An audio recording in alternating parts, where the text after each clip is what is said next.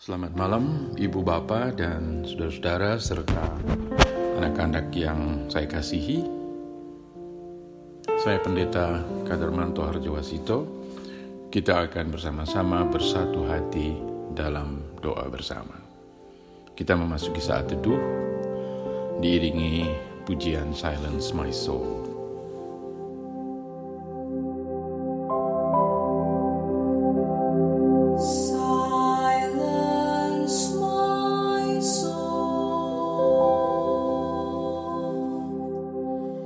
Soul.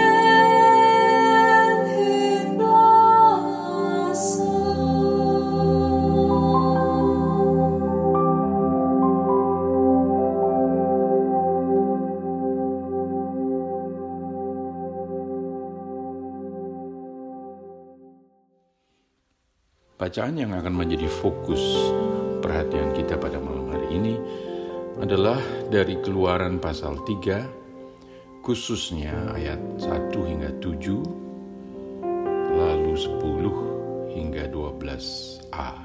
Saya membaca dari Alkitab terjemahan bahasa Indonesia masa kini sebagai berikut. Pada waktu itu, Musa menggembalakan domba-domba dan kambing-kambing Yitro mertuanya, imam di tanah Midian. Ketika ia sedang menggiring ternak itu ke seberang padang gurun, tibalah ia di Gunung Sinai, gunung yang suci. Di situ malaikat Tuhan menampakkan diri kepadanya dalam nyala api yang keluar dari tengah-tengah semak. Musa melihat semak itu menyala, tetapi tidak terbakar. Luar biasa, pikirnya. Semak itu tidak terbakar. Baiklah, kulihat dari dekat. Tuhan melihat Musa mendekati tempat itu, maka ia berseru dari tengah-tengah semak itu, "Musa, Musa!" "Saya di sini," jawab Musa. Lalu Allah berkata, "Jangan dekat-dekat. Buka sandalmu, sebab engkau berdiri di tanah yang suci. Aku ini Allah nenek moyangmu, Allah Abraham, Ishak, dan Yakub." Maka Musa menutupi mukanya sebab ia takut memandang Allah. Lalu Tuhan berkata, Aku sudah melihat penderitaan umatku di Mesir dan sudah mendengar mereka berteriak, minta dibebaskan dari orang-orang yang menindas mereka. Sesungguhnya aku tahu semua kesengsaraan mereka. Ayat 10 Sekarang engkau kuutus untuk menghadap Raja Mesir, supaya engkau dapat memimpin bangsaku keluar dari negeri itu. Tetapi Musa berkata kepada Allah, Siapa saya ini sehingga sanggup menghadap raja dan membawa orang Israel keluar dari Mesir? Allah menjawab, "Aku akan menolong engkau." Nah, ini adalah sebuah kejadian luar biasa. Semak duri yang menyala oleh api tetapi tidak hangus dimakan api. Berhadapan dengan kejadian luar biasa, reaksi manusia bisa berkutub pada dua ekstrim. Yang pertama reaksi negatif, kaget, takut, dan ingin melarikan diri. Atau reaksi yang kedua, reaksi positif, yaitu heran tentang kejadian itu. Dan keheranan biasanya disusul dengan rasa ingin tahu yang menyebabkan orang mendekat untuk mencari tahu bukan menjauh, dan membawa pertanyaan-pertanyaan seperti apa itu, mengapa, siapa, bagaimana, dan seterusnya. Reaksi Musa tertarik dan ingin mengamati, ingin memeriksa apa yang sesungguhnya terjadi di depan matanya, dan mengapa itu semua terjadi. Keheranan dan keingintahuan Musa menjadi pintu masuk baginya untuk menerima sapaan Tuhan dan terlibat dalam dialog dengan Tuhan. Tuhan berbicara dan menyatakan kehendaknya kepada Musa melalui keheranan dan keingintahuan Musa dan Musa merespons panggilan Tuhan. Kita sering memadamkan rasa heran kita atau dalam bahasa asing sense of wonder atau kalau dalam bahasa Jawa rosok gumun gitu ya. Dalam budaya tertentu di masa lalu anak-anak malah dilarang heran oleh orang tuanya. Jadi anak jangan gampang heran. Aneh bukan? Di sini justru rasa heran yang biasanya disusul dengan rasa ingin tahu dari seorang muda yang bernama Musa malah menjadi pintu masuk bagi terjadinya dialog antara Tuhan dengan Musa yang berujung pada panggilan Tuhan terhadap Musa. Tuhan memulai dialog dengan memperkenalkan dirinya kepada Musa. Akulah ayah, eh, maaf, akulah Allah ayahmu, Allah Abraham, Allah Ishak, dan Allah Yakub. Dari perkenalan diri Allah itu Musa serta-merta mengetahui siapa yang dia hadapi. Dan Musa karena itu menutup mukanya sebab Musa takut memandang Allah. Dari perkenalan diri Allah itu Musa menjadi tahu siapa yang sedang dia hadapi. Siapa yang membuat kejadian luar biasa yang dia saksikan di hadapan matanya itu. Perjumpaan dengan Allah memberi kepada Musa sebuah tugas dan panggilan untuk menolong bangsanya, untuk memimpin bangsanya keluar dari penderitaan mereka, dari tangan para penindas yang kejam di Mesir yang tidak segan-segan memukul mereka kalau mereka dipandang tidak bekerja dengan baik. Sekali lagi kita berhadapan dengan manusia yang cenderung merasa tidak mampu dalam menerima tugas dan panggilan dari Tuhan. Siapakah aku ini kata Musa? Sehingga Tuhan memanggil aku untuk melakukan tugas yang belum pernah aku lakukan dan sebesar itu. Dan kita pun sering menjawab panggilan Tuhan dengan cara yang sama seperti Musa, bukan? Tetapi Tuhan memberikan janjinya kepada Musa dalam bentuk pertanyaan. Bukankah aku akan menyertai engkau? Ini bukan sebuah argumen. Tuhan tidak sedang berargumen dengan Musa, tetapi Tuhan memberi makna kepada Musa. Atas rasa ketidakmampuan Musa, Tuhan menjawab dengan sebuah janji penyertaan. Kalau aku bersama kamu, aku akan mensuplai kamu dengan hal-hal yang mencukupkan kelemahanmu, kekuatanku akan menutupi kelemahanmu. Mereka yang lemah akan menjadi heran karena mereka menjadi kuat di dalam Tuhan. Nah, semoga sabda Tuhan ini memberi inspirasi serta kekuatan bagi kita untuk merespon panggilannya di tengah kesulitan yang sedang melanda kita semua dan berani melakukan sesuatu betapapun sederhananya untuk mengulurkan tangan kepada mereka yang sungguh-sungguh memerlukan pertolongan. Atau sebaliknya, untuk mengulurkan tangan kita, menyambut uluran tangan yang tulus dari mereka yang mau menolong kita di tengah kesulitan yang sedang menghimpit. Kasih Tuhan menyertaimu. Bersama-sama kita naikkan doa Bapa kami dalam pujian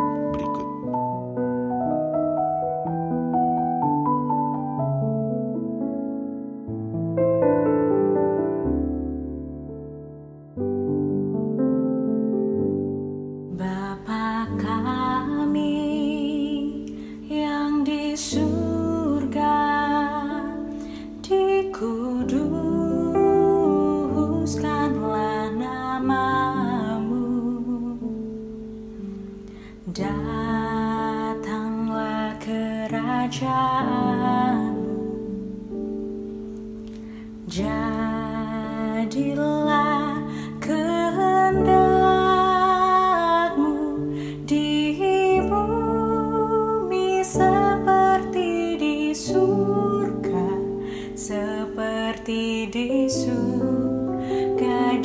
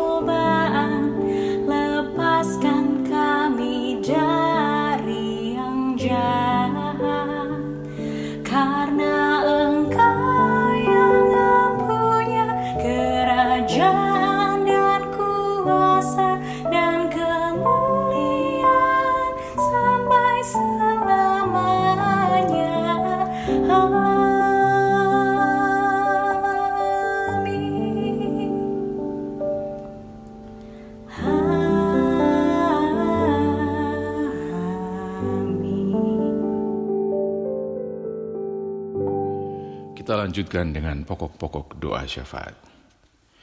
Ya Allah yang memanggil Musa, kiranya kecemasan maupun keheranan kami terhadap pandemi yang sedang melanda dunia ini membuat kami lebih mengenal Engkau dan lebih mengenal kehendakmu. Kehendakmu bagi diri kami, kehendakmu bagi gerejamu, di mana kami menjadi bagian, dan kehendakmu bagi masyarakat dan bangsa kami. Kiranya semuanya ini membuat masyarakat dan bangsa kami juga mengenalmu dengan lebih baik. Dan kiranya kejadian luar biasa ini membuat kami semua mengenal Engkau yang hadir dan memberdayakan kami untuk bersama masyarakat dan bangsa kami menerima panggilanmu untuk bekerja sama, untuk bergotong royong mengatasi kesulitan-kesulitan yang sedang kami hadapi sebagai dampak dari pandemi ini. Dalam pengasihanmu, kami mohon.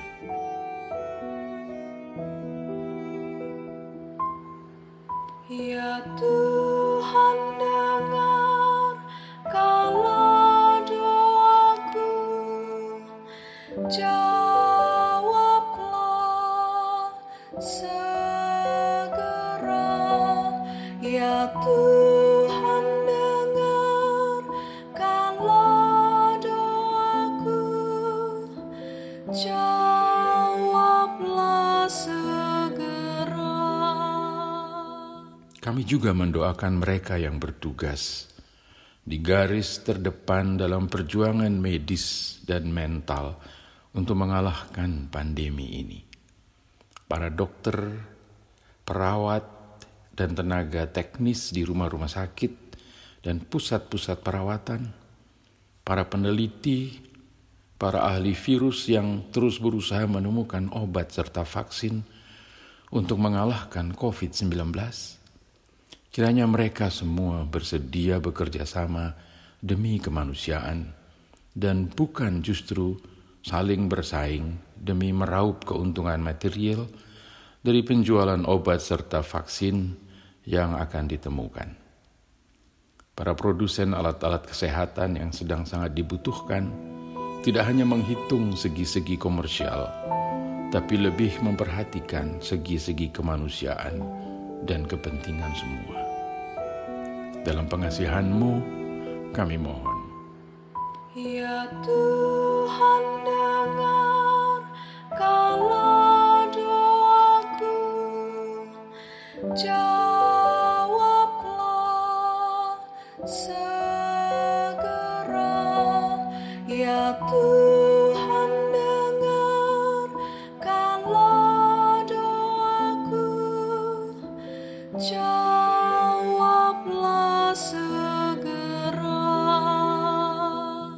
Ya Allah, kiranya kami juga dimampukan merawat rasa heran atau gumun yang membawa kami kepada pengenalan serta pemahaman yang lebih dalam, serta lebih peduli akan berbagai peristiwa yang kami hadapi dalam keseharian kami. Dengannya kami menjadi lebih terbuka dan siap untuk menanggapi sapaanmu melalui kehidupan bersama di sekitar kami dan menjawabnya secara bertanggung jawab. Kiranya ya Tuhan, keluarga kami dan keluarga-keluarga yang lain diberkati melalui saat-saat bersama beraktivitas dari rumah. Dan ini juga kiranya menjadi momen yang membangun cinta kasih dan kerjasama yang makin baik antar anggota keluarga. Membangun pengenalan yang makin matang dan melahirkan beragam kreativitas serta inovasi dalam rangka merawat kehidupan bersama dalam setiap upaya untuk memenuhi kebutuhan kami sehari-hari. Mampukan kami ya Allah untuk senantiasa meyakini bahwa Engkau menyertai kami dan di dalam penyertaanmu itu Engkau selalu melengkapkan dan mengisi kelemahan-kelemahan kami, sehingga kami dapat menerima dan menjalankan tugas panggilan-Mu dengan lebih baik di tengah kebersamaan kami dalam masyarakat. Dalam pengasihan-Mu, kami mohon. Ya Tuhan dengar kalau doaku Jawablah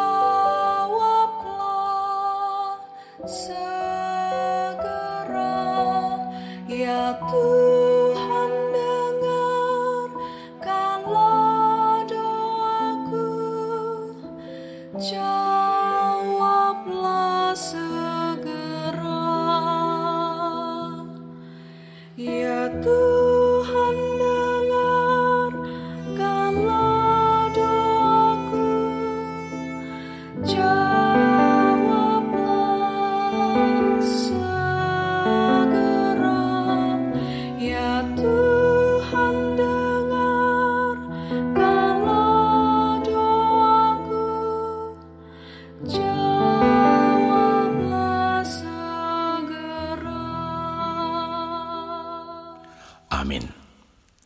malam, selamat beristirahat. Kiranya kasih Tuhan nyata dan memberi kekuatan baru untuk menghadapi hari baru setelah Anda beristirahat dengan baik. Selamat malam.